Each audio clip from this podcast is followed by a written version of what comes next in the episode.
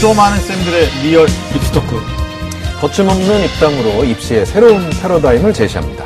자, 여기는 입시 본색. 네, 저는 애매한 입시 정보를 보다 정확하게 어, 정해드리고자 노력하는 남자, 애정남, 하기성이고요. 네, 저는 고급진 입시 정보부터 학습까지 두루두루 살펴드리는 입시계 공신 이병훈입니다. 네. 아이고, 어떻게 지내셨습니까? 저는 뭐 이제 수능 앞두고 있기 때문에 네. 아, 마음의 준비를 하고 있습니다. 마음의 준비. 네, 올해는 이제 실시간으로 수능을 보지는 못하지만 그렇죠. 어, 출제된 문제 나중에 뽑아가지고 직접 음. 풀어볼 예정이기 때문에 네. 보고 이제 준비하느라고 네, 강의도 하고 글쎄 뭐 학생들 가르치는 선생님들 또 뭐 교육계 어, 종사하는 많은 사람들이 어, 수능이 다가오면 그 본인들도 이렇게 세포들이 좀 오그라들고 그렇죠. 더 긴장되고 뭐 그러는 것 같아요. 네. 어, 안타까운 마음에 학생들 응원하는 마음 염원이 좀 강해서 그럴 수도 있는데 사실 그 마음을 어, 저희 입시 본색에서도 네. 고스란히 담아서 어루만져 드려야죠. 네, 어루만져 드려야 되는데 사실 또 2주간의 토크다 보니까 오늘 이제 올라가는 어, 예비 고3 학생과 또 말미에는 또 어, 올해 수능을 보는 학생들에 대해서 네. 어, 얘기를 해야 될 텐데 어, 참 선생님 개인적인 걸로 어때요? 뭐 수능 세대신데 네네. 수능 그 직전 일주일 동안에 어떻게 네. 지내셨어요? 또, 그또 일주일 반전 얘기하시는 아, 거 아니에요? 아닙니다. 일주일 네. 동안에 그 마음의 마인드 컨트롤이 제일 많이 중요한 것 같아요. 왜냐하면 네. 그때 뭘 더 막 보거나 할 수는 없는 상황이니까 네. 어, 자신에 대한 믿음 그리고 이게 항상 학- 수험생들한테 해주는 얘기인데 네.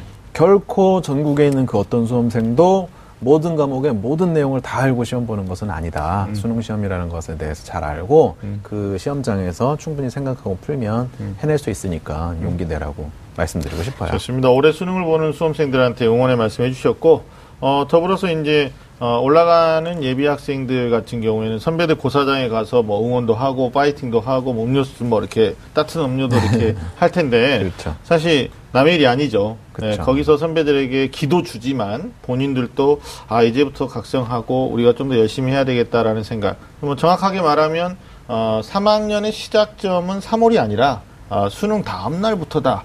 뭐 이런 생각들을 우리 예비 학생들이 했으면 좋겠다라는 생각이 듭니다. 네. 자, 그래서 저희들이 오늘 또 떴습니다. 어, 꽉 막힌 입시 전략부터 수준별 입시 정보까지. 네, 매주 금요일 밤 9시 입시 본색이 여러분들에게 입시에 관련된 모든 정보들을 보내드리도록 하겠습니다. 예, 오늘 또 힘내서 한번 달려볼까요? 입시라면 좀 안다는 어, 쌤들의 리얼 입시 토크. 입시 본색. 본색.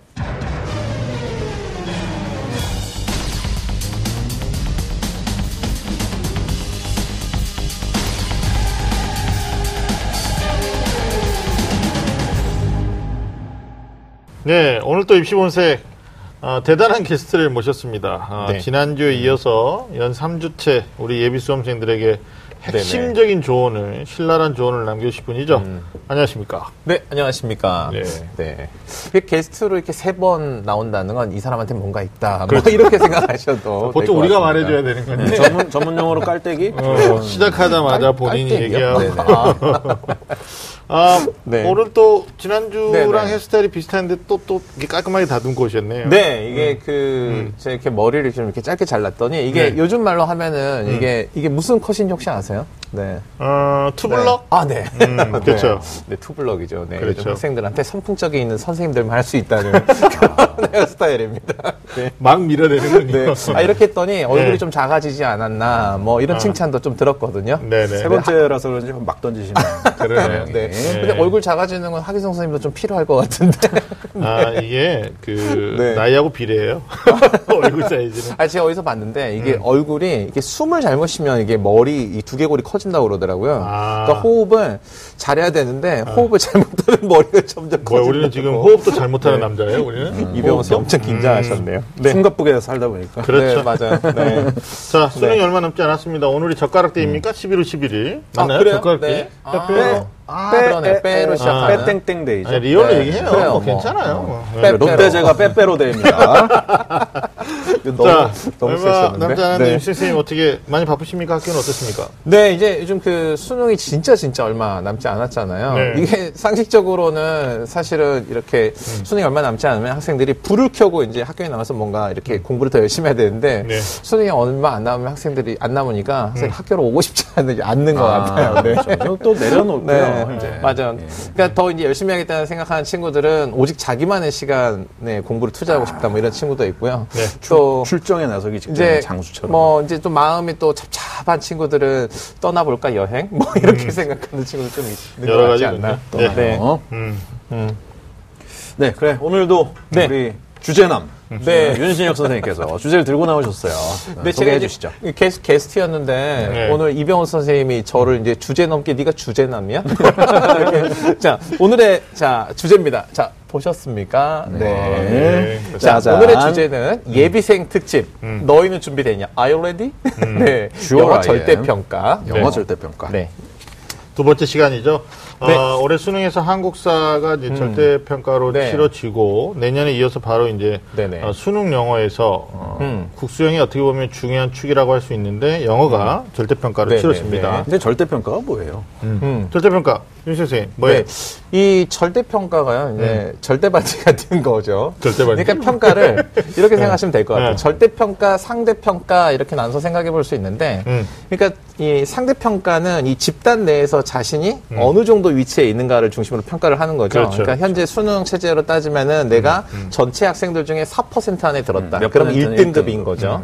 근데 이 절대 평가는 이런 전체 집단 내의 성취도가 아니고 이 집단 내 위치가 아니고 그냥 개인이 가지고 있는 이 시험에 대한 절대적인 기준에 의한 성취도. 그러니까 내가 이 전체 문제 중에서 90점 이상을 맞았다. 그럼 다 1등급 이렇게 되는 거죠. 운전면허 시험 같은 거? 맞아요. 운전면허 시험이나 국가 자격 시험들이 다 이런 절대평가 기준을 가지고 있습니다. 그리고 또 뭐 그 방송통신대학이라고 혹시 들어보셨죠? 네. 그러니까 저도 이렇게 가끔 이렇게 학교 현장에 있다 보면 아 내가 뭐 생물학 이런 거 공부를 해볼까 이런 생각이 들 때도 있고 이럴 때 있잖아요. 그래서 아, 방송통신대학을 공부한 선생님들이 있더라고요. 네. 근데 이게 어려운 게 시험이 절대 평가라고 그러더라고요. 그래서 아. 어 그러니까 한 문제만 틀려도 그 꽈락이 등급에서 돼서 네, 꽈락이. 돼서 졸업이 안 되는 뭐 이런 네. 절대평가 뭐 이런 게 절대평가입니다. 아, 네. 네. 충분한 설명이었습니다. 네네. 이런 음. 영어 절대평가에 대해서 네. 논란이 또 많지 않습니까? 맞아요. 그래서 네. 이게 뭐 잘했네, 있고. 말했네, 음. 뭐 음, 네. 앞으로 다른 과목은 어떻게 되는 여러 가지 네. 얘기들이 있는데 그래서 오늘은 음. 우리 입시본색에서 영어 절대평가에 대해서 알아보기로 했습니다. 그러니까 이게 그런 것 같아요. 기본적으로 수능은 이 상대평가를 기준으로 한 등급제였잖아요. 소고기 등급처럼. 근데 이제 아이들을, 한국사 네. 정도가 한국사 등 한국사 정도가 사실 한국사가 중요하잖아요. 그렇죠. 하지만 모든 학생들한테 특히 자연계열 학생들한테도 한국사를 공부하게 해야 되는 부담이 있어서 음. 한국사가 절대평가로 출제 그 시험이 치러지고 모두 준비하는 데까지 이해하겠다 이거예요. 근데 음. 이 학교 교육에서 특히 이 교육 과정에서 국어, 수학, 영어는 기초 교과거든요. 네. 그러니까 선택형 교과가 아니고 음. 모든 학생은 기초 교과인데 영어 과목이 뜬금없이 절대 평가가 된다. 학생들이 이렇게 받아들이고 있는 거죠. 기본의 수능 아. 체제하고 전혀 다른 시스템에 혼자 갑자기 이런 게. 쭉 튀어나오는. 그리고 왜 하필 나냐? 뭐 이런 생각을 그럼 학생들은. 현장에서 영어가 네. 절대 평가로 바뀌는 거에 대해서 그렇게 좋아하지 않는 친구도 있고 좋아하는 친구도 있고 어떻게 네, 되나요? 그렇죠. 좋아하는 친구도 있고 좋아하지 않는 친구도 있죠. 명확하게. 좋아하는 친구는 음, 음. 상위권 학생들은 특히 영어에 대한 변별력이 분명한 학생들 같은 건 싫어하겠죠. 그렇죠. 근데 이제 영어에 대한 변별력이 희박한 학생들이 있거든요. 영어 시간에 이렇게 산소호흡기 대줘야지 아, 대답할 수 있는 소생술이 네네. 필요한. 영어 원어민 선생님 와서 어, 어, 어, 그래요. 이렇게 해줘야지 살수 음, 있는 애들. 음. 이런 친구들은 영어 부담이 좀 줄어들었다 이렇게 네. 할수 있습니다. 하여튼 뭐 내년이 첫 해가 되기 때문에 네. 음. 상당히 이제 변 화가 예상이 되고 또 거기에서 네네. 본인이 어, 수혜자가 될 건지 피해자가 될 건지 맞아요. 걱정들이 네네. 많을 거예요. 뭐 사실 상위권 아이들 입장에서도 네. 90점이라는 벽을 우습게 생각하다가 실제 수능에서 네네. 3교시에 제 컨디션을 발휘하지 못해서 가장 음. 불쌍한 친구가 89점이거든요. 네, 맞아요. 2등급 돼버리니까 뭐 엄마들이 비밀번호에서 89를 빼겠다는 등 뭐 자동차 번호에서 빼야 되는 거 아니냐는 등 막 우스갯소리 하시는데. 자 어, 이병훈 선생 같은 네. 경우는 이제 실제 뭐 어, 첫 회에서도 말씀해 주셨는데 네. 실제 고사장에 가서 문제도 풀어보시고 수능 일부러. 네. 얼마 전에 네. 이제 어, 영어 여- 그 예비 문제가 있었단 말이에요. 그 난이도 음. 또는 풀어보시니까 달라진 점 어떤가요? 어떤 뭐? 유형은 거의 유사하고요. 네네. 어, 난이도는 약간 네. 제가 볼 때는 쥐락펴락 하고 있어요. 음. 정부에서 아니 그 기관들에서. 근데 네.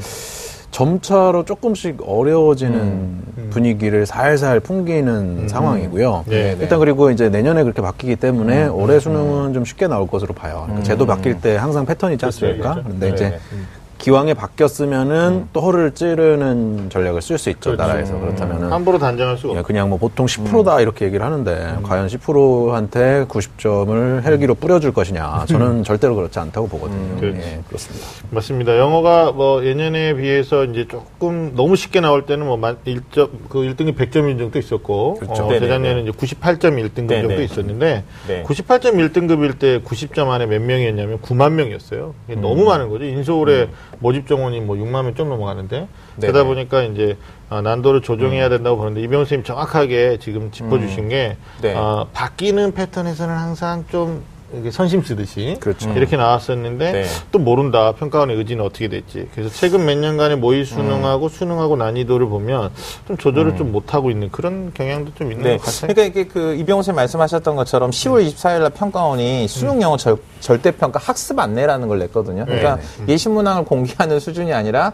너 이렇게 준비하면 틀림없어. 그래서 뭐 EBS 교재 연계율 70%고 여섯 개 영역에서 나오는데 기존에 해왔던 거야. 뭐 이렇게 했지만 사실 이게 그 수능 영어가 사실 그동안 쭉이 수능 영어 치러지는 걸 보면은 사실은 수능 영어가 쉬워지진 않았거든요. 네. 어느 해 지난 해보다 쉬웠고 지난 해보다 어려웠지만 전체적으로는 계속 어려워졌다 이렇게 아, 생각해도 우상향. 되거든요. 그렇죠. 네. 왜냐하면 기본적으로 이제 학생들이 예전보다 영어를 영어 접할 기회도 올라갔죠. 늘어가고.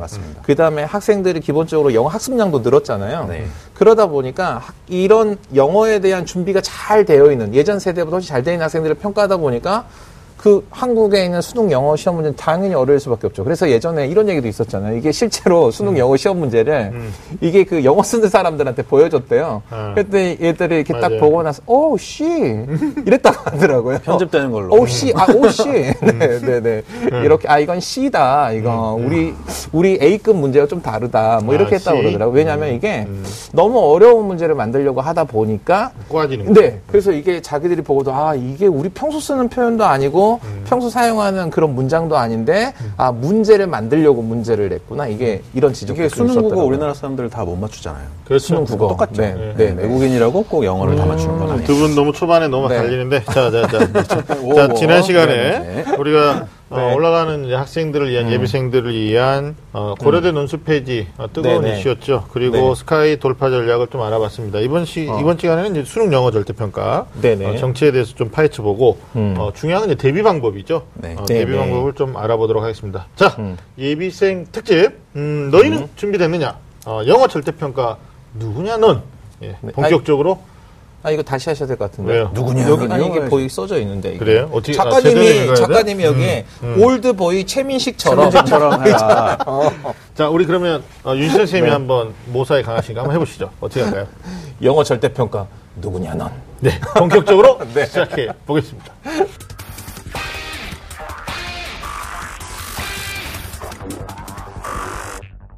자, 그런데 말이에요. 수능 영어 절대평가 네. 전환한다고 발표된 다음에 사실 참 많은 학생들이 이제 해당 학년이죠. 예, 음. 그 학생들, 학부모님들 참 많이 생각도 네. 있고, 하필이면 자기 입시에서. 네, 예, 맞아요. 정말 우리는 왜 이때 태어났느냐, 뭐 이런 거. 예, 그러니까 이게 뭐, 입시 준비가 학생들이 보통 이게 고등학교 1학년 때부터 준비하는 게 아니잖아요. 그렇죠. 요즘 뭐 중학생, 또 빠르면 초등학생, 아니, 유치원 유치원 다니는 학부모님들도 지금 입시에 굉장히 관심이 많더라고요. 그러니까 일단 네네. 중요한 건 언론 네. 매체에서도 난리가 났었고요. 뭐 이제. 이제 내년에 이제 음. 직면하게 되는 겁니다. 음. 어, 예상하는 여러 가지 변수들도 있는데 이명호 선생님 어떻게 네. 현장에서 어떻게 조언해 주세요? 영어 절대평가. 영어 절대평가요? 음, 우선은 90점을 넘으면 1등급이지만 음. 음. 그게 꼭 너라는 법에 대해서는 네네. 곰곰이 생각을 해봐야 된다. 그렇죠. 그래서 어, 90 1등급을 받기가 쉬워진 거지 영어 자체가 쉬워진 거는 아니니까 음. 약간 방심하지 말고 노력은 해야 된다. 특히 어, 1, 3등급 아이들 말고 2, 4등급은 참 좋죠. 네네. 등급을 하나씩 올릴 수 있으니까. 네네. 근데 네. 이제 3등급 이런 아이들은 오히려 더 갭이 커질 수도 있는 거잖아요. 음. 1등급 못 받으면 이거는 진짜 그렇죠. 훨씬 더 어려워지는 상황이니까. 그래서 네. 음. 저 영어 공부를 줄이라는 시그널이 아니니까 오해하면 안 된다. 이 얘기 많이 나오죠. 예, 이제 뭐 저희도 또 현장에서 특히 이제 재수학원들이 어떻게 수업 시수를 음. 가져가게 될 것인가. 그러면 이제 상위권 학생들이 많이 분포되어 있는 학원 같은 경우에는 네. 뭐 일주일에 두 번 수업하겠다.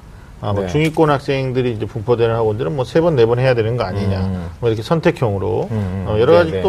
또뭐 재수 시장이라고 표현하기 좀 그렇지만 이찌됐든 네네. 한번 더 도전하는 친구들 입장에서는 이 변화에 대해서 빠르게 적응해야 된다라는 음. 부담감도. 그러니까 뭐 막상 3학년 되는 친구들도 왜 우리냐 이런 이제 불만이 나올 음. 수도 있지만 한 번 더 하는 친구들 입장에서도 역시 그렇게 유리하진 않은 음. 왜 하필 네. 이때냐? 어, 뭐 그런 어, 된것 같아요. 자 네. 그렇다면 이제 어, 수능에 처음 도입된 한국사 그럴 수 있다 네, 아까 네. 말씀해 주셨고 네, 맞아요. 근데 네. 영어가 왜 절대 평가로 바뀌나 다른 영역도 바뀌는 게 아닌데 그러니까 음. 앞으로도 뭐 수학이나 국어도 바뀌는 거 아니냐 뭐 이런 질문들 네, 네, 네. 또 많이 생각들 하시는 것 그렇죠. 같아요. 네, 네. 어, 왜 영어를 절대 평가로 바꿨을까요?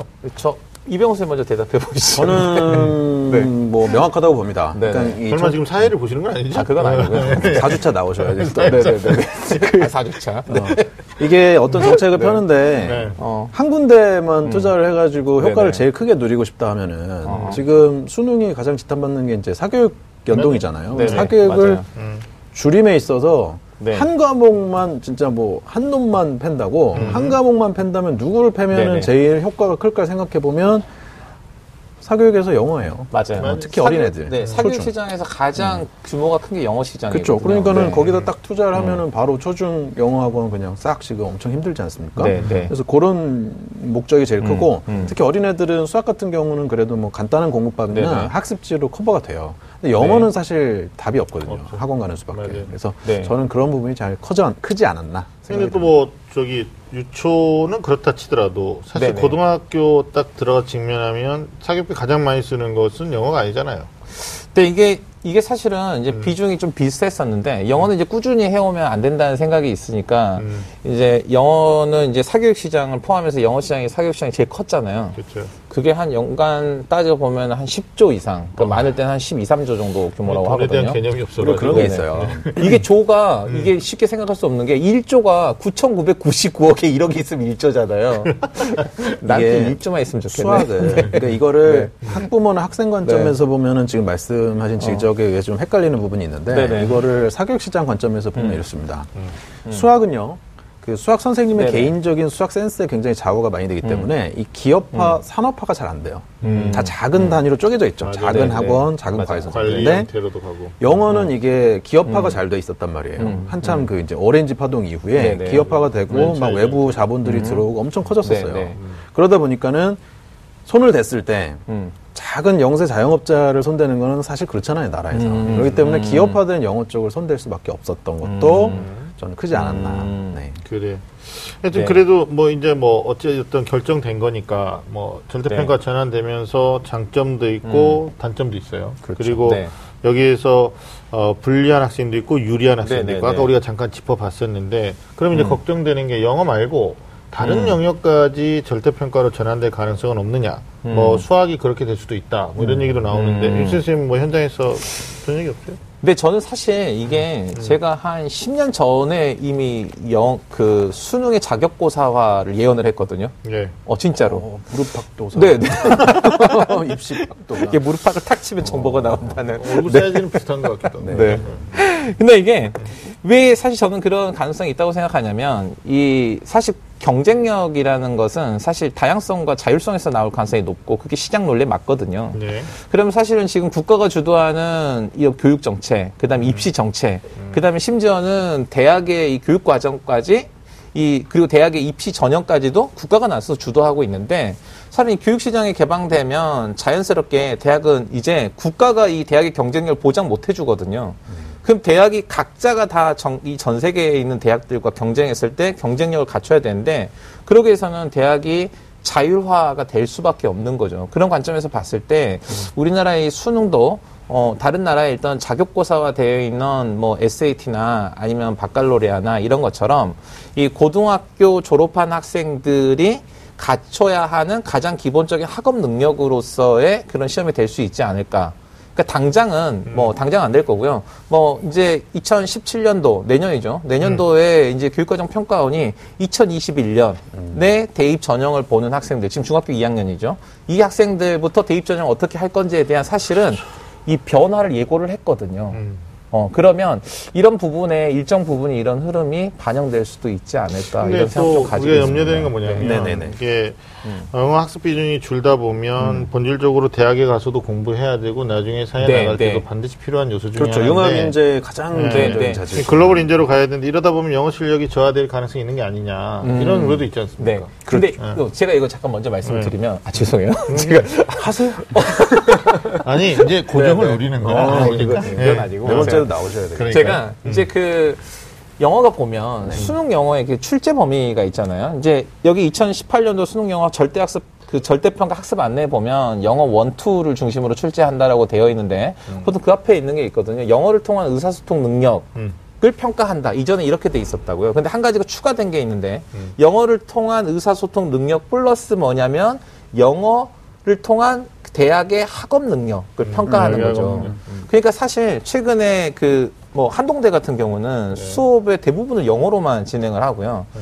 그 다음에 대학의 요즘 특성화하는 학과, 경쟁력 있는 학과를 키우는 그런 프로그램 안에서는 영어를 특화해서 영어를 갖고 수업을 하는 프로그램이 많이 늘어나고 있거든요. 맞아요. 그러면 실제로 영어가 이 절대 수능 절대 평가를 통해서 학생들한테 조금 이병호 선생님 말씀하셨던 것처럼 이 사교육 시장의 거품을 좀 줄이고 입시의 부담을 줄였지만 입시에서 결코 저평가되거나 마치 필요 없는 것처럼 치부되지는 않는 거죠. 대학 교육에서 영어 못하면 대학 못 다닐 수도 있는 거 아니에요? 네. 그리고 아마 그런 네. 것도 생각한 것 같아요. 그러니까는 음. 영어는 네네. 설사 절대 평가가 돼도 네, 맞아요. 다들 하지 않을까? 네. 라는 순수한 관점도 있지 순수한 않습니까? 관점. 아, 제안을 한 사람들 입장에서 네네. 그러면 어차피 할 음. 거면 굳이 뭐 이렇게 네네. 스트레스 주지 말고 절대 평가로 풀어줘도 네. 결국은 할 것이다라고 생각했겠지만 네네.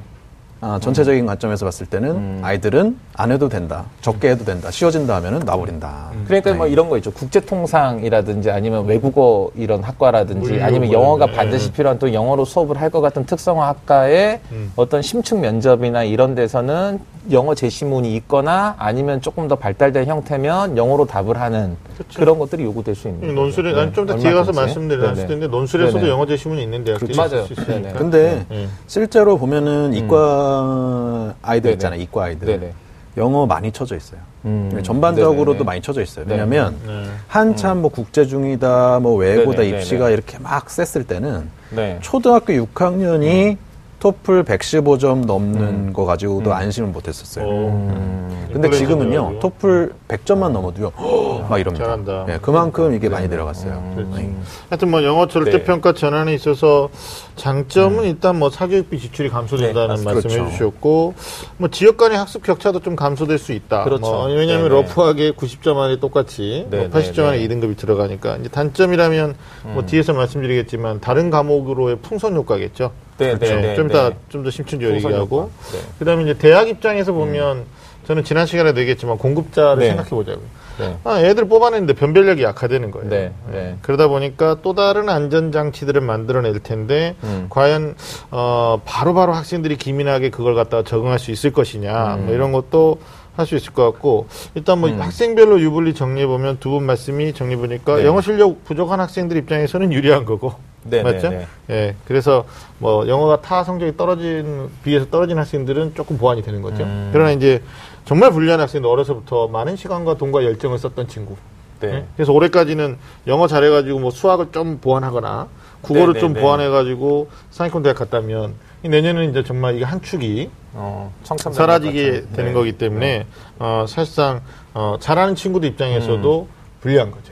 그리고 정말 영어를 포기한 학생.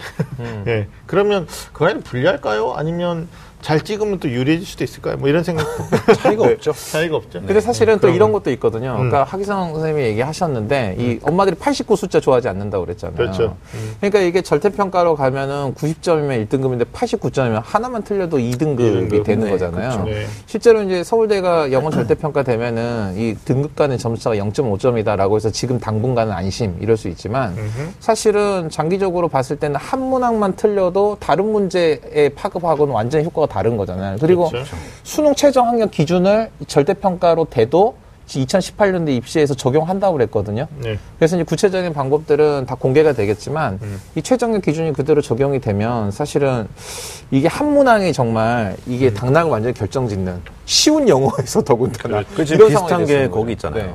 외고 국제고 입시. 음, 네. 음, 그쪽이 맞아요. A 못 네. 받으면은 지원하기 네네. 되게 어려워지는 어렵죠. 그런 것처럼 네. 음. 네. 오히려 이렇게 됐을 때 진짜 2등급 네. 받아버리면 훨씬 더 네네. 지금 어, 나중에 뒤에서 센. 우리가 등급간 점수도 네네. 얘기할 텐데 네네. 그 총점에서 0.5점이나 1점이 미치는 영향이 그러니까 네. 저희들이 현장 가서 학부모님들 여쭤보면 대수롭지 않게 여겨요. 음, 음. 근데 실제로 어마어마하거든요. 그게. 음, 그래서 맞아요. 네. 뒤에 가서 한번 얘기 나누도록 하고 앞에서 두 분이 뭐 어, 영어 출제 방식이나 이런 거 다 말씀해 음. 주셨고 그 다음에 어, 1등급부터 9등급까지인데 사실은 이제 90점 넘기면 1등급이다. 이건 이제 기본적으로 학부모님들 알고 계신 거니까 네네, 그러면 맞아요. 이제 우리가 네. 좀 어, 압축시켜가지고 어, 절대 평가 시행 이후에 좀 난도를 좀 어, 조정해야 된다. 어, 이런 거 음. 있어요. 그래서 급격히 올리는 거 이런 것들이 어, 사실상 어, 절대 평가 도입의 의미와 맞 지 않기 때문에 또또 수능 쉬운 그러니까 저기 쉬운 수능이라고 하죠. 이게 발음도 꼬이는데. 네네. 예. 네, 그러니까 어렵게 갈 거냐. 네. 아니면 1등급 안에 인원을 줄이기 위해서 어렵게 갈 거냐, 아니면 쉬운 수능의 기조대로 갈 거냐, 이게 이제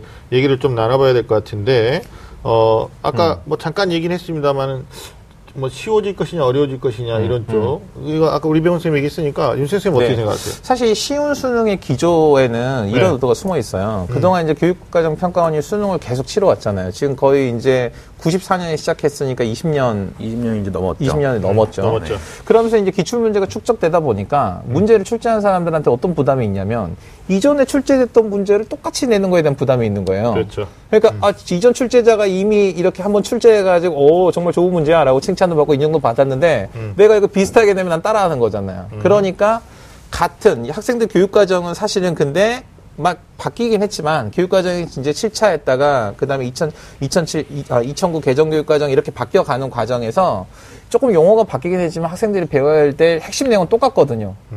그러니까 이게 핵심 내용이 똑같은데 문제를 똑같은 거 안 내려고 하다 보니까 핵심 내용이 아닌 걸 내는 문제가 그동안 있었던 거예요. 그렇죠. 그래서 어떤 발표를 했냐면 평가원이 어, 기존에 출제됐어도 교과에서 중요한 내용은 반복해서 출제하겠다. 음. 그러니까 교과가 가지고 있는 기본적인 평가 요소를 중심에서 반영하는 수능을 유지하겠다. 이러면 결국 어떻게 되는 거냐면 교과에서 중요한 것만 중심으로 내니까 당연히 그게 쉬운 수능이 되는 거죠. 그 사람들 입장에서는. 그러면 정상적인 교육과정 중요한 것만 공부 잘해도 너는 쉬운 수능이니까 볼 거야 이런 거예요. 그러니까 쉬운 수능의 기조는 계속 유지될 거고 난이도를 급격히 기형적으로 올리는 건 사실 모든 수능 과목에서 지금 이제 불가능해진 상황이라고 보여지고. 근데 이제 뭐 아까 헬기 얘기도 나왔는데, 네네. 너무 쉽게 내버리면, 네, 실제로 뭐 변별력의 문제가 생겨요. 그러니까 뭐 10만 명이 넘어갈 것이다 이러면 네네. 수험생은 갈수록 줄어들고 있단 말이에요. 네. 그게 지금 중학교 2학년 기준으로 40만 명대로 줄어드는데 영어 절대 평가가 계속 유지되면서 4분의 1이 1등급이다. 이렇게 네. 아하. 되면 애들이 네. 영어를 안 해도 되는 건가? 뭐 이렇게 이제 어, 네. 질문할 수 있다라는. 국가 경쟁력 차원에서 음. 그렇죠. 떨어질 수 있는 문제가 아니, 그게 현장에서 어머니들이 그래요. 이거, 그러니까, 동물적으로 좀 아는 거죠. 야, 영어의 변화가 어떻게 돼? AB형을 해보자 그랬는데 가장 먼저 폐지된 게 뭐였어요? AB형을 네네. 했다가 영어 바로 그 다음에. 네. 하지 말자. 네, 맞아요. 이렇게 되고 네. 이제 그 다음에 국어 AB형이 네. 올해 폐지된 거 아닙니까? 음. 그러니까 학부모님들은 어떤 생각도 하냐면 음. 입시 예고제라는 게 3년 전에 예고하고 네. 중3에서 이제 고이 고이 올라갈 때 고일 올라갈 때 음. 너희들 입시가 이렇게 바뀐다라는 걸 얘기 주는 게 음. 예고제인데 이제 그것조차도 안 믿는 것 같아요. 그러니까 뭐 필요에 따라서는 뭐 바뀔 수 있는 거 아니냐. 그리고 음.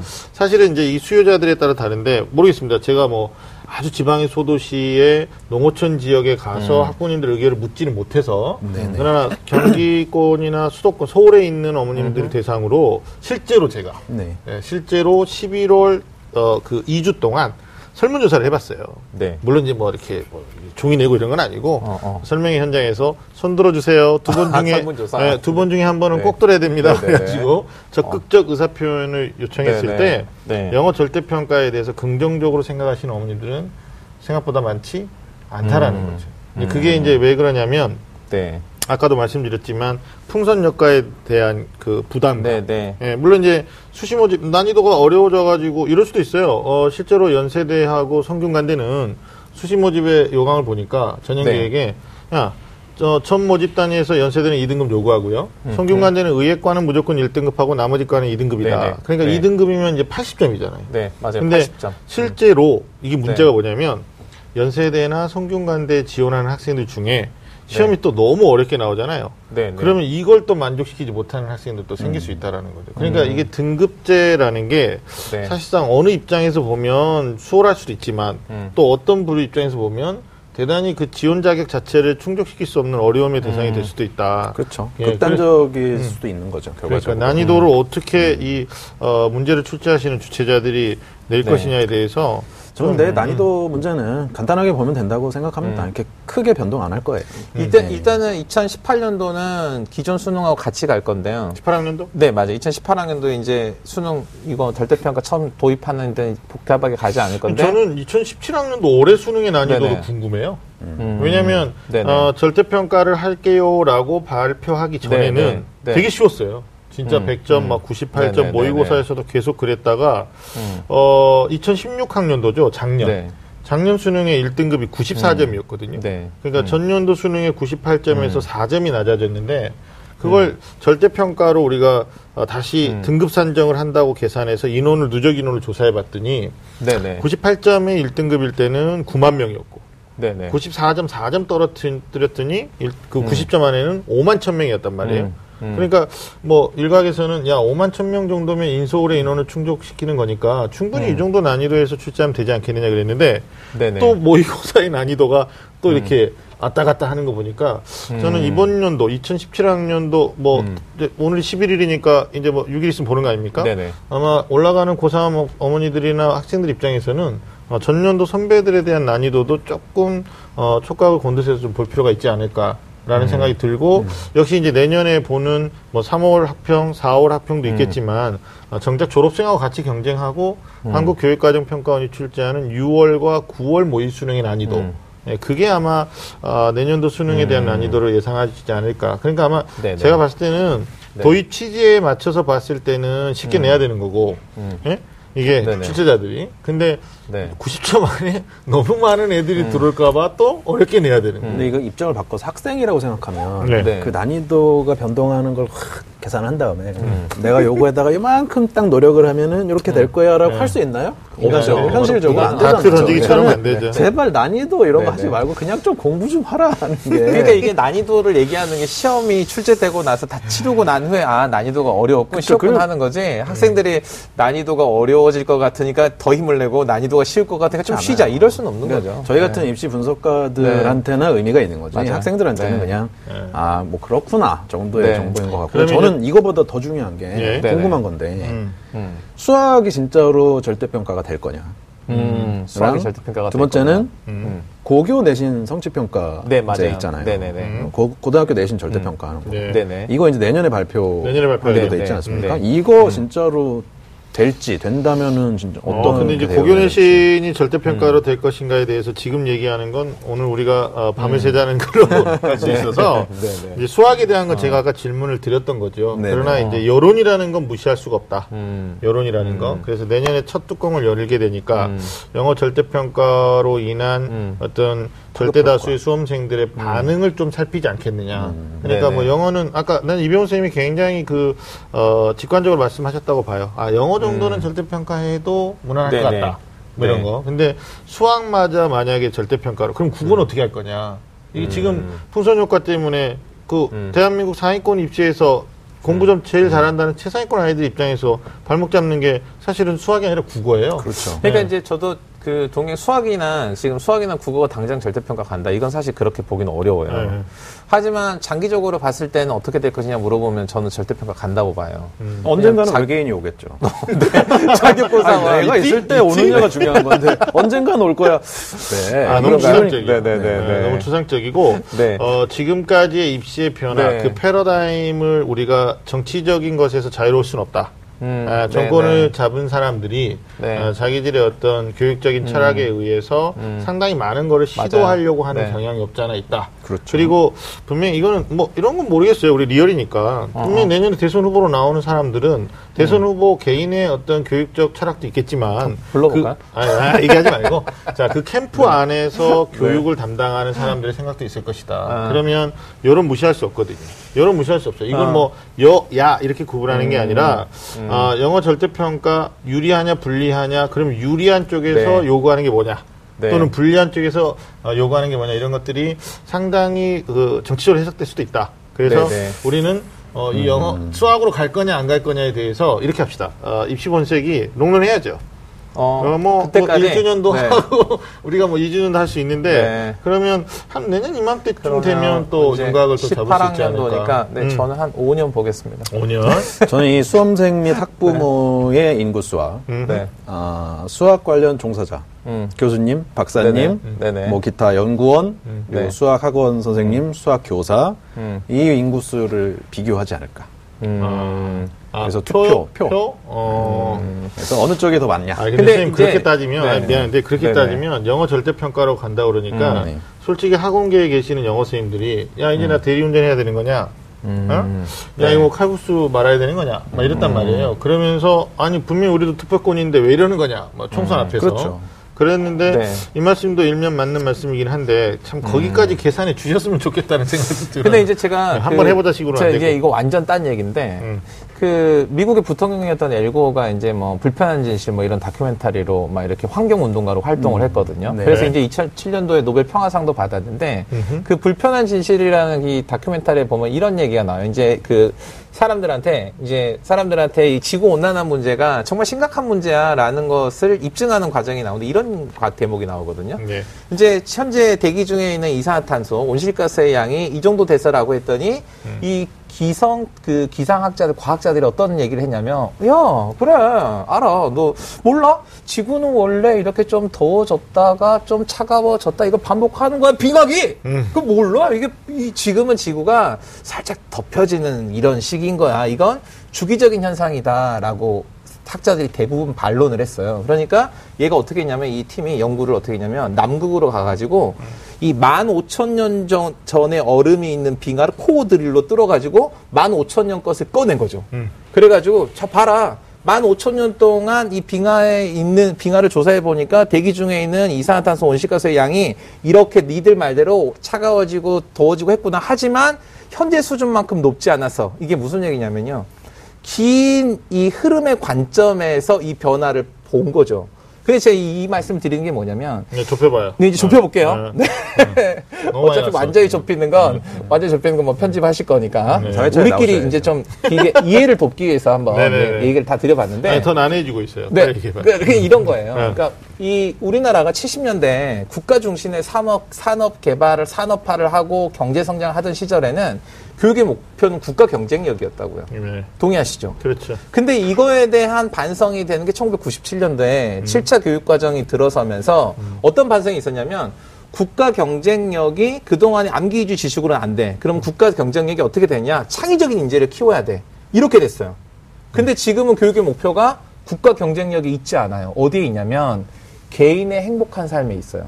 그래서 학생들의 개인의 꿈과 길을. 찾아주는 음. 이런 교육이 교육의 목표로 아젠다로 설정이 돼 있는 거죠. 음. 그러니까 지금 이런 절대평가와 같은 사실은 변별력에 있어서는 아쉽죠. 음. 하지만 방향성에 있어서는 방향이 맞는 거예요. 그러니까 성취평가제 같은 경우도 음. 고등학교에서 지금 사실은 다 준비를 하고 있는데 못하는 이유가 뭐냐면 지금 고등학교 상당히 심각하거든요. 어떤 면에서 심란하냐면 이 내신 성적을 등급으로도 이게 산출하고 그 다음에 절대평가 ABC 성취도 평가로도 산출을 하다 보니까 학교에서 어떤 문제가 있냐면 1등급인 학생이 정상적으로 점수가 나오도록 또 해, 난이도를 높여서 내야 되면서도 또 그러다 보면 성취도가 A인 학생, 90점인 학생이 하나도 없으면 안 되잖아요. 너무 어렵게 내서. 두 가지 절대평가, 상대평가를 모두 맞춰야 되는 혼란을 지금 겪고 있어요. 이게 정리해보면, 이게 제가 네. 정리면은 아닌데. 아, 정리하시는 분이잖아요. 애정남. 어, 교육의 네. 방향성에서는 절대평가 반대하지 네. 않습니다. 맞아요. 근데 네네. 문제는 교육 정책을 정책을 만드는 분들에게 우리가 입학을 하는 게 아니에요. 네네. 결국은 이제 어, 공급자라고 하는 음. 대학이 입학을 해야 되는데 대학 음. 관계자들의 생각을 한번 가보자는 거죠. 그들 음. 입장에서는 영어 절대 평가로 가니까 영어를 잘하는 학생이 분명히 글로벌 인재로 아니 네네. 대학의 인재상을 봐요. 대부분의. 대학이 네네. 글로벌 인재입니다. 예? 네네. 뭐 성균관대 같은 경우는 글로벌 경영 경제 리더를 따로 뽑는 경우니까 그러니까 영어에 대해서 굉장히 입학 이후에도 중요한 테마로 음. 생각하고 있는데 문제는 대학이 가만히 있지 않을 수도 있다라는 거죠. 우리가 이제 그게 어떻게 보면 절대 평가를 이루는 풍선 효과라고 볼 수 있는 건데, 음. 네네. 자 그런 점들에 대해서 어떻게 풍선 효과가 어떻게 나올 거냐. 자 첫째 제가 먼저 말씀드릴 건 학원가가 변했어요. 어떻게 변했냐면 어 이게 여- 절대 평가 도입된다고 발표된 2013년부터 어 지난해까지 서울 강남 소초 예, 강남이죠. 예, 강남 소초에서 일대 영어 학원이 600여 곳이 문을 닫았습니다. 제가 세보진 않았지만 통계예요. 네, 네. 근데 어, 반대로 사교육 기관에서 이제 수학 있죠 수학. 네네. 여기는 오히려 117개 곳이 늘어났단 말이에요. 이제 이런 걸 우리가 어, 풍선 효과라고 볼 수 있는데 어, 이병 선생님 어때요? 뭐 사교육에서 보시니까 정말 학부모님들이 네. 어, 풍선 효과 있죠? 어우, 뭐 엄청나죠. 그러니까 네. 이게 네, 네. 열심히 하는 사람들은 다 열심히 합니다, 원래부터. 근데 그 열심히 하는 사람을 보고 쫓아가는 사람의 인구수가 훨씬 많거든요. 그 친구들은 이제, 아, 영어는 됐다. 수학으로 해야 되겠구나. 이런 맞아요. 측면이 있고, 네. 또 하나는 여기에 그 숨겨진 팩트가 이과 전성 시대잖아요. 그렇죠. 네, 이과가 네네. 워낙 인기다 보니까는 수학 학원들은 뭐 요새 너무 장사가 잘 돼서 좋다 그래요. 맞아요. 네, 그리고 영어 네네. 학원들은 또 계속 홍보를 하십니다. 음. 학생들이 안 보이니까. 안 보이니까. 네, 이런 형상들이 많이 나타나고 있죠. 그렇죠. 음. 그리고 뭐 국어가 어때요? 최대 변수가 될 것이라는 의견도 있는데. 그렇죠. 그러니까 올해 올해. 수능에서도 사실 국어가 이제 그 공통으로 이제 보게 되다 그렇죠. 보니까 통합됐으니까. 통합되니까 특히 아까 저 이과 전성 전성기를 맞이하고 있는 자연계열 학생들한테 국어가 변수가 될 수 있는 거죠. 네. 네, 네. 예. 아니 그거는 정말 어 사실 그 이런 농담도 해요. 영어 선생님이 울고 있을 때 옆에서 네. 이로하는 수학 선생님 뒤에서 국어 선생님이 흐뭇한 미소를 짓고 있다고.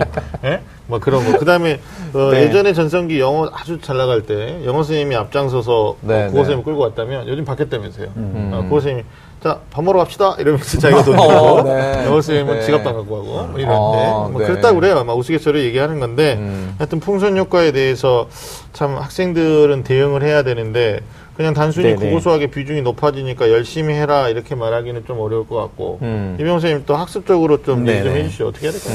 그 영어 뭐 수학 말씀이신 건가요? 네 수학 수학 네. 수학이 그래요. 그러니까는 이과 전선 시대다 해가지고 다들 어머님들이 이과 음. 보내려고 하는데 음. 그 이면에는 음. 자기가 이과 수학을 공부하지는 않는다라는 사실이 있죠. 음. 막상 그 이과에 가서 수학 공부를 해야 네네. 되는 건 자기 자식이에요. 음. 근데 걔네들이 모두가 공통적으로 동일한 수준의 수학적인 센스를 네네. 가지고 있나 절대 그렇지 음. 않거든요. 그랬을 때 어, 이과에 대해서 섣불리 선택하시는 네. 거 일단 조심하셔라. 왜? 고등학교 어. 생활 자체가 불행해져요. 수학 못하면. 네, 그런 측면이 있고 그렇게 해서 어쨌든 이과를 가든 뭐 문과를 가든 수학은 시험을 보니까 공부를 할 때. 있어서 주- 중요한 거는 뭐냐면 어, 아이들이 고등학교 수학하고 중학교 수학하고 굉장히 차이가 많이 나는데 그거에 대해서 누가 얘기를 안 해줘요. 음. 어, 중학교 선생님은 중학교 끝났으니까 얘기 안 해주고 고등학교 선생님은 고등학교 수학 가르치느라 바쁘시고 그렇죠. 음. 그래서 중학교와 고등학교 수학의 극명한 차이 예, 예를 네네. 들면 문제풀이 굉장히 넓어진다라든지 어, 개념 자체가 깊어진다라든지 네. 그렇죠? 변형이 많이 된다라든지 이런 특성에 대해서 좀 음. 잘 알고 그거에 대응하는 기본기를 잘 쌓는 과정을 어렸을 때 해놔야 음. 그게 이제 고등학교 가서 꽃을 피는 거지 네네. 그냥 초등학교 중학교 때 필요 없다고 문제 달달달달 풀다가 음. 고등학생이 딱 됐으니까 갑자기 개념 이해를 깊이하고 하는 건 되게 어렵거든요. 음. 그래서 이 방송을 보시는 수험생이나 학부모님 여러분들은 음. 꼭이 수학 공부에 있어서 교과서 보는 거 네네. 특히 고등학교 수학은 교과서 제대로 강, 이, 읽어내는 거를 명심하셨으면 좋겠어요. 음. 그리고 가장 중요한 거는 교과서의 개념부터 어려운 문제집의 문제까지 이 세트 전체를 반복을 해야 개념이 깊어지고 문제를 푸는 것이지 네네. 개념은 한 번만 읽어보고 문제 세트만 계속 반복하면 절대로 네. 깊어지지는 않는다. 예, 꼭 말씀드리고 싶어요. 학, 학습에 대해서 좀 얘기해 주셨는데 네. 네. 어, 사실 그 영어 절대평가에 대해서 영어만 가지고도 고민이 되지만 이게 확장 연장선상에서 야 이거 뭐 수능을 자격시험화 하자 혹은 뭐 수능을 폐지하자라는 이제 음. 어, 강경론도 있단 말이에요. 그러나 이게 네네. 제가 봤을 때는 가까운 미래 일은 아닐 것 같다. 아, 조금 더 어, 조급해하지 마시고 학부모님들 입장에서는 변화되는 입시에 적응해야 되는데 이제 전문가들 입장에서 우리가 얘기 드리면 내년은 첫 해다.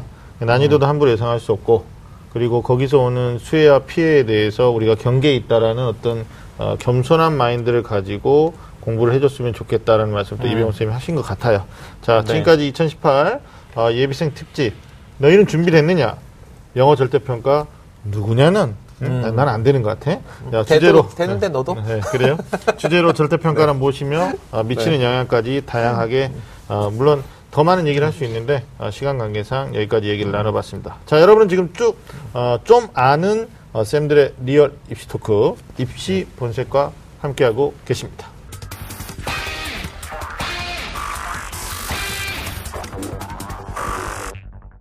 자, 이번에는 실질적인, 어, 좀 더 구체적인 조언을 해드리는 시간이죠. 꼼수로 대학 가기입니다. 어, 오늘은 영어 절대평가에 대한 이야기 나누고 있고요. 어, 먼저, 뭐, 고급진 입시 정보도 입시 정보지만, 네. 에, 누구도 해줄 수 없는 어떤 학습의 노하우까지 어떤 사이다처럼 알려주시는 우리 공신 이병훈 선생님께서 네 네. 영어 공부 옛날에 어떻게 하셨어요? 뭐 수학 두 개 찍었다는 얘기 말고. 그 영어가 사실 네.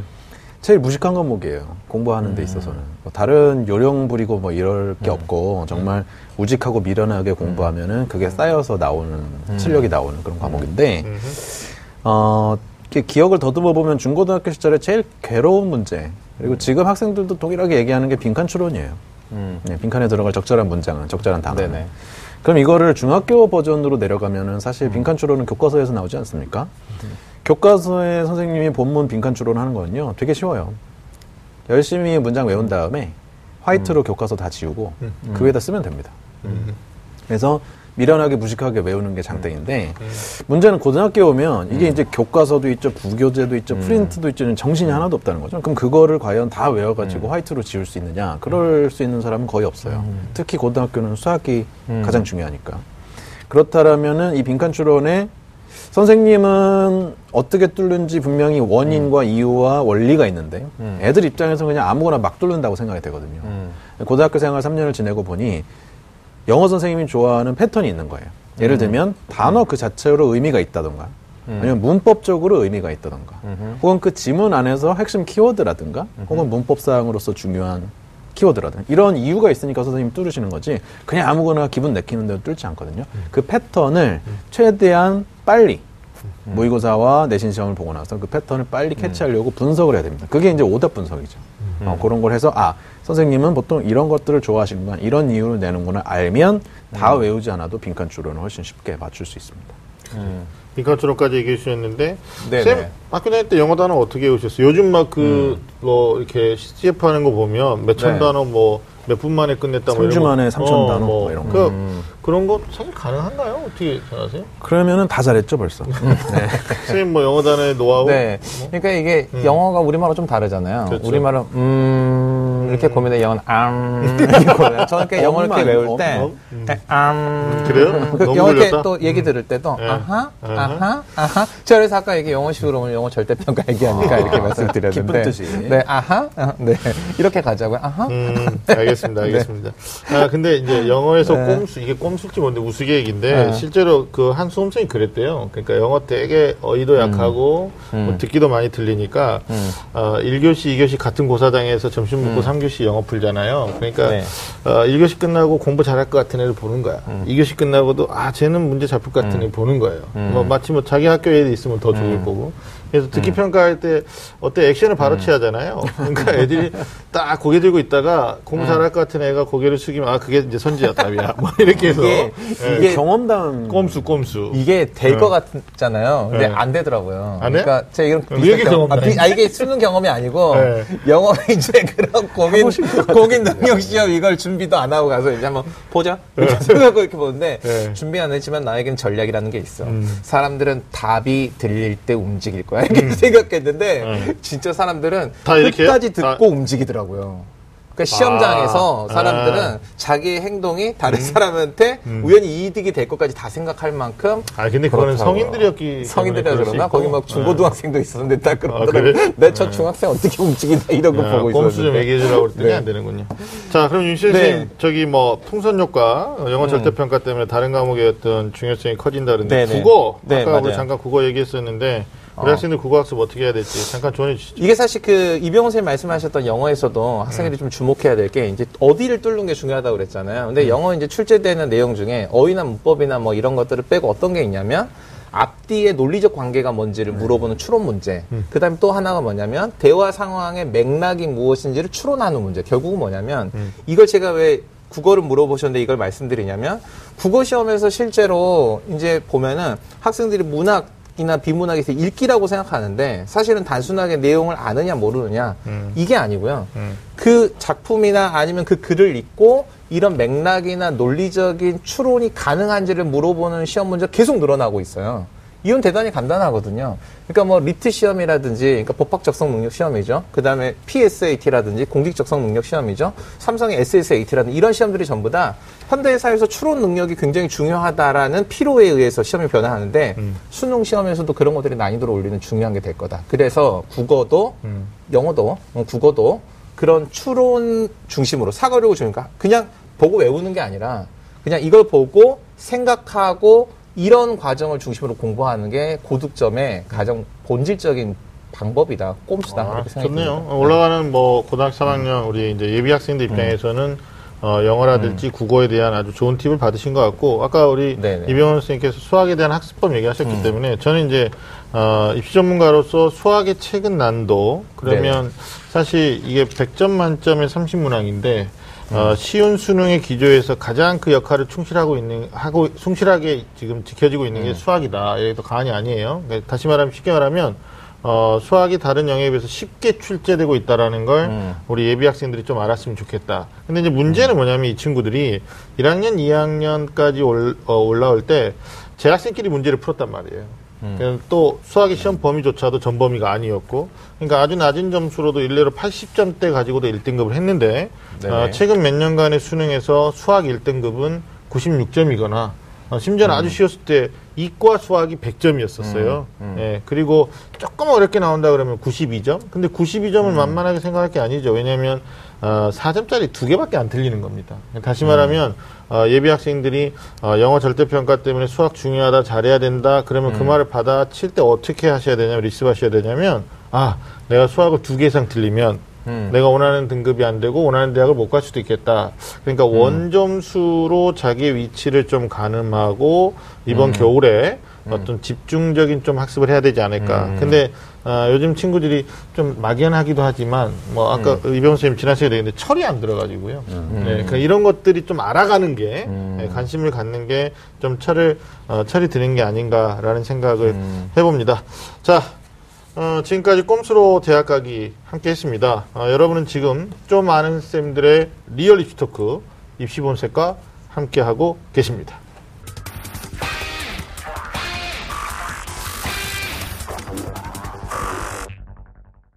네, 어, 그럼 이어서 이제 영어 절대평가 어떻게 대비하고 정복해야 하는지 좀 음. 어, 낱낱이 좀 고민해봐야 되겠는데 네네. 어, 절대평가로 변환이 되면서 쉬워진다는 의견이 또 대다수지만 또 대학별로 반영하는 방법이 좀 다르단 말이에요. 살짝 살짝 다르죠. 예, 달라요. 그래서 어, 우리 이것 때문에 학생들이 좀 크게 걱정할 수도 있는데 어, 상위권 대학부터 좀 우리 윤신 선생님 좀 살펴볼까요? 네, 이게 영어가 이제 절대평가를 가면은 이제 등급으로 점수를 받는 거잖아요. 그러니까 대학들이 1등급을, 어, 점수를 어떻게 줄 건지가 아니라 1등과 2등급, 2등과 3등급의 점수 차를 어떻게 줄 건지에 따라 차이가 좀 있거든요. 그렇죠. 그래서 뭐 고려대 같은 경우는 이제 1등급 만점이면 2등급은 1점을 감점하고요. 네. 3등급이 되면 3등급 이후부터는 2점씩 감점을 해 나가는 방식이 되니까 네. 사실 고려대 입장에서는 뭐 이제 최소 2등급은 돼야 된다는 이야기를 노골적으로 하고 있는 거라고 볼 수 있고요. 네. 그리고 뭐 다른 대학들도 이와 비슷하게 그런 등급 간의 점수 차를 조정하는 걸로 반영하는 것으로 보여집니다. 네. 서울대도 네. 어, 0.5점씩 차이를 두고 네네. 있죠. 네. 그래서 이제 최대 4점까지도 어, 차이가 날 수가 있는데 뭐 서울대 간 애들이 음. 그 등급을 받지는 않을 거고요. 다 잘할 그렇죠. 텐데 네. 네. 지역균형 선발 같은 경우 수능 최저가 국어, 수학, 영어, 탐구 중에 고를 수 있어요. 영어를 포함해서 음. 이 중에서. 세 개 이상 2등급을 유지하면 되는 거죠. 그렇죠. 기 때문에 음. 어떻게 보면은 이 영어 절대평가가 음, 수능 최저 기준을 조금 완화시켜주는 효과가 그리고 또 이제 이화여대 같은 경우도 음. 이 급간의 점수 차가 다른 대학보다 좀 큰 편이거든요. 음. 그러니까 1등급을 받으면 만점 250점인데 음. 1등급이 내려가면 또 10점씩 감점이 되니까 다른 대학에 비해서는 절대 평가지만 상당히 좀 어느 정도 영향력을 가지고 있는 그런 대학 중 네, 하나라고 근데 이제. 이화여대는 네. 그 급간의 점수는 10점인데 또 그걸 반영 비율로 음. 계산을 하기 때문에 음, 조금 네네. 낮아져요. 수 낮아지는데. 네네. 이게 이제 두 분 말씀하셨듯이 음. 대학마다 컨디션이 달라요. 맞아요. 네, 그러니까 서울대학교는 수시 최저학력 기준에서도 영어를 포함해서 기존처럼 세계 2등급이니까 사실상 네. 영어를 만족시키면서 최저학력 기준을 충족하니까 수시에서는 완화된 게 맞고 그다음에 1등급하고 2등급이 0.5 차이라고 그랬는데 저희들이 현장에서 학부모님들하고 얘기하면 0.5 차이를 좀 대수롭지 않게 여길 수도 있거든요. 근데 사실 총점에서 0.5점 그러면 대학의 환산 점수는 소수점 세 자리까지 가가지고 두 자리로 반올림하기 때문에 어 만약에 저- 서 울대는 정시의 수능 100%잖아요. 그러니까 동점자가 많이 나올 수밖에 없단 말이에요. 근데 그런 구조에서 0.5의 이력이 어 어떻게 보면 핵폭탄보다 더클 수도 있고 최상위권 대학교는 굉장히 음, 크죠. 맞아요. 네. 고려대 같은 경우 제가 실증적 예를 들면 1점 차이 난다고 그랬어요. 네네. 근데 어 작년에 저희 그 상담받은 학생 중에 하나가 고대 모학과를 썼는데 본인이 대기번호를 40번대 받았거든요. 근데 이제 우리 점수 공개 사이트들 많잖아요. 그러니까 자기보다 합격한 아이들이 환산 점수로 계산해 보니까 음. 아, 자기보다 0.12점이 높아요. 음. 근데 그 0.12점이 낮은 아이들이 도대체 몇 명이냐? 이 친구가 이제 승부욕이 발동돼가지고 음. 예, 애들을 세 보니까 40명이 넘었다는 거 아닙니까? 음. 그러니까 결국은 전용 총점 800점이나 1000점 안에서 음. 1점은 아무것도 아니다라고 치부하기에는 정말 상위권을 위험할 수 있다. 음, 그래서. 상위권 어, 자녀를 두는 학부모님들은 무조건 1등급 해야 돼요. 이게 1등급이 안 되면 어, 뭐 솔직히 뭐 동점자 처리할 때 그 동점자 처리 기준에서도 뭐 영어를 보는 대학도 있, 을수 있는 거고 뭐 1순위로 수학을 봤는데 뭐 2순위로 영어를 볼 수도 있는 거기 때문에 무조건 1등급 해야 되는 겁니다. 그다음에 어 이제 우리가 최상위권하고 상위권을 좀 구분하는 것은 등급으로 하지 않고 네. 뭐 이렇게 한번 해볼까요? 최상위권은 스스로 공부하는 애. 상위권은 엄마가 시켰는데 착하게 공부하는 애. 뭐 중위권은 엄마가 시켜도 억지로 공부 안 하는 애. 뭐 이렇게 구분해 보면 상위권에 해당되는 학생들이 이제 위험할 수 있다는 거죠. 경계에서 2등급으로 어, 갈 수도 있다는 건데 하여튼 영어는 어, 대학 입장에서 변별력이 사라진 거지 학생들 입장에서 경쟁력 자체를 없게 만들 수는 없는 거다. 아, 노력을 좀 해야 된다라는 말씀 저는 좀 부연하고 싶습니다. 아까 네. 그 윤신혁 선생님께서 그 평가원에서 학습 네네. 안내 자료 음. 네, 맞아요. 공개했잖아요. 네네. 네네. 저 이거 읽어봤거든요. 네네. 근데 이게 제목은 수능 영어 절대평가에 네. 맞는 학습 뭐 이런 거 맞죠? 네, 맞아요. 근데 수능 영어 절대평가 학습 안내. 실제로 내용 나왔죠. 읽어보면 네. 절대평가하고 관련된 얘기는 없어요. 맞아요. 그냥 수능 영어 학습 방안이에요. 네, 그러니까 네. 어디서 몇 방송 보시는. 분들 혹시라도 시간 낭비하시지 말라고 네. 그냥 수능 영어 공부 방법이 알고 네, 싶다면 네. 굉장히 좋은 자료고요. 그렇죠. 절대평가 시대에 뭔가 다른 뭔가가 네. 있을 것이다라 생각하신다면 그렇진 않다. 음. 네, 이거 말씀드리고 그러니까 결론적으로 뭐 절대 평가라고 해서 크게 달라지는 건 없다. 이뭐 얘기를 하고 싶은 거죠. 사인일 수도 네, 시험의 네. 형태는 달라지는 게. 없는데 문제는 네. 이제 결과를 받아놓고 이 영어에 따라서 대학의 컨디션이 음. 달라지는데 저는 이제 주목하는 대학이 서강대인데 음. 서강대가 이제 영어를 문과가 뭐 올해 같은 경우에는 32.5%를 반영을 하다가 음. 어, 내년에는 아예 영어를 비율해서 뺐단 말이에요. 그랬더니 수학이 46.9%가 됐어요.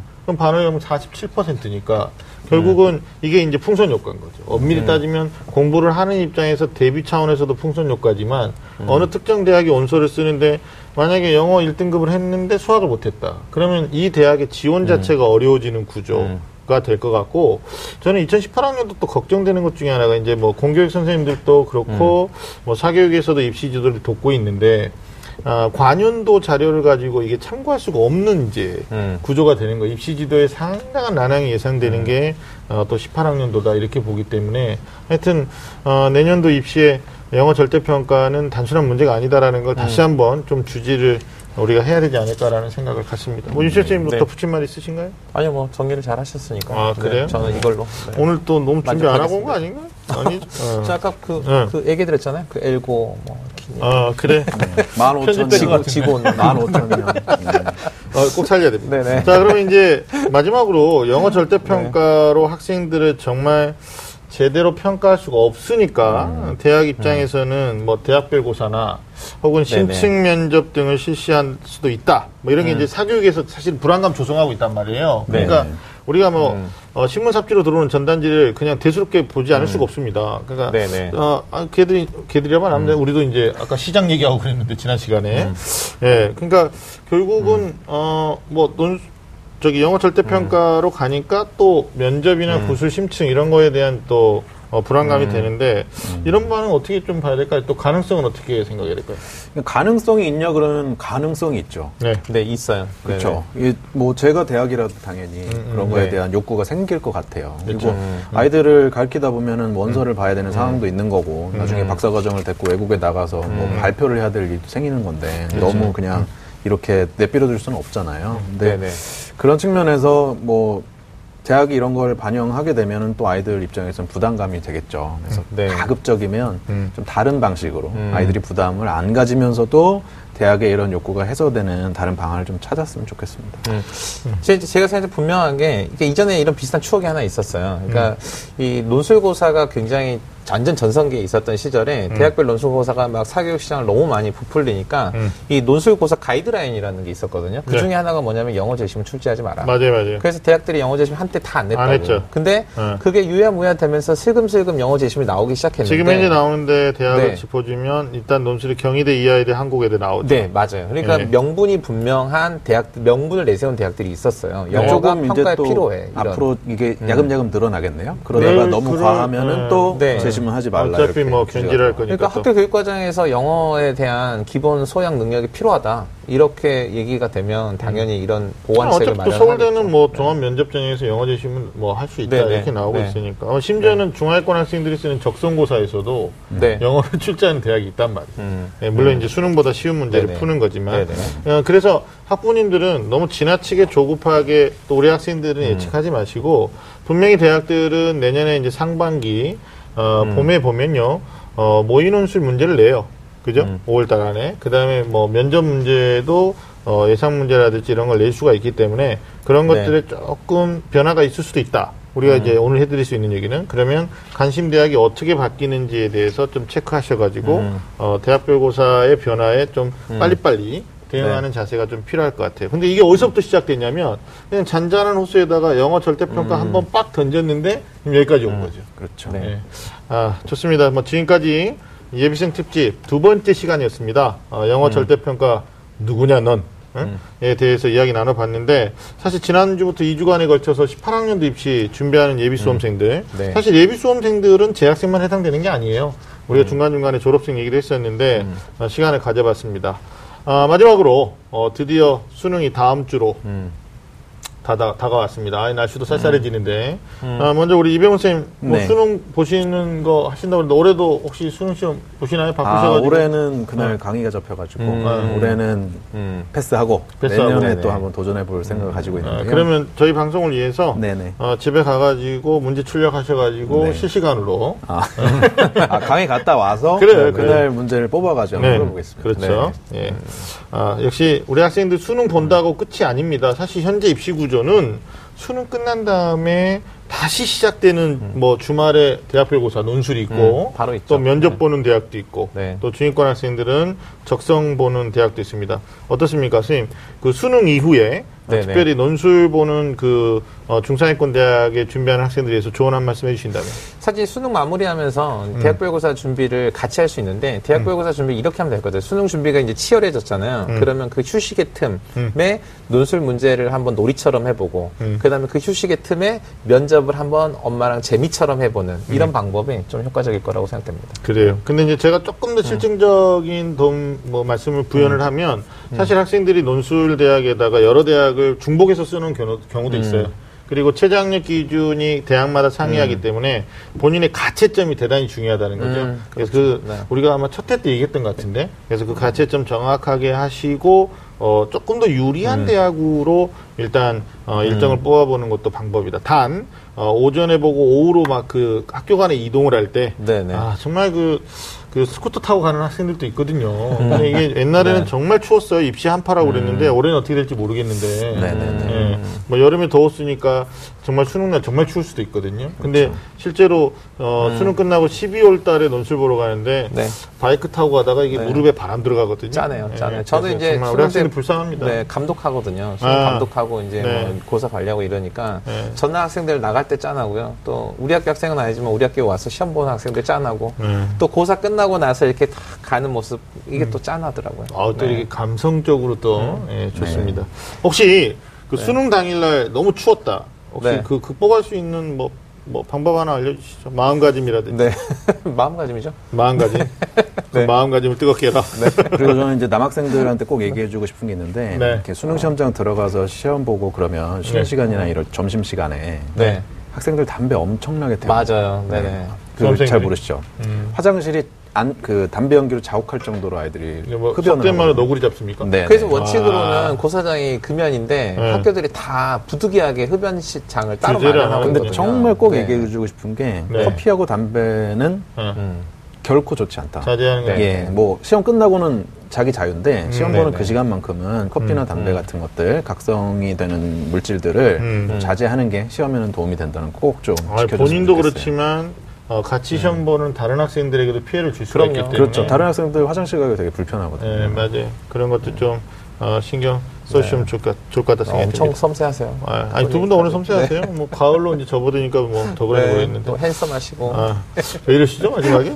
자 오늘 또 어, 함께해 주신 윤시영 네. 선생님 어, 감사합니다. 예.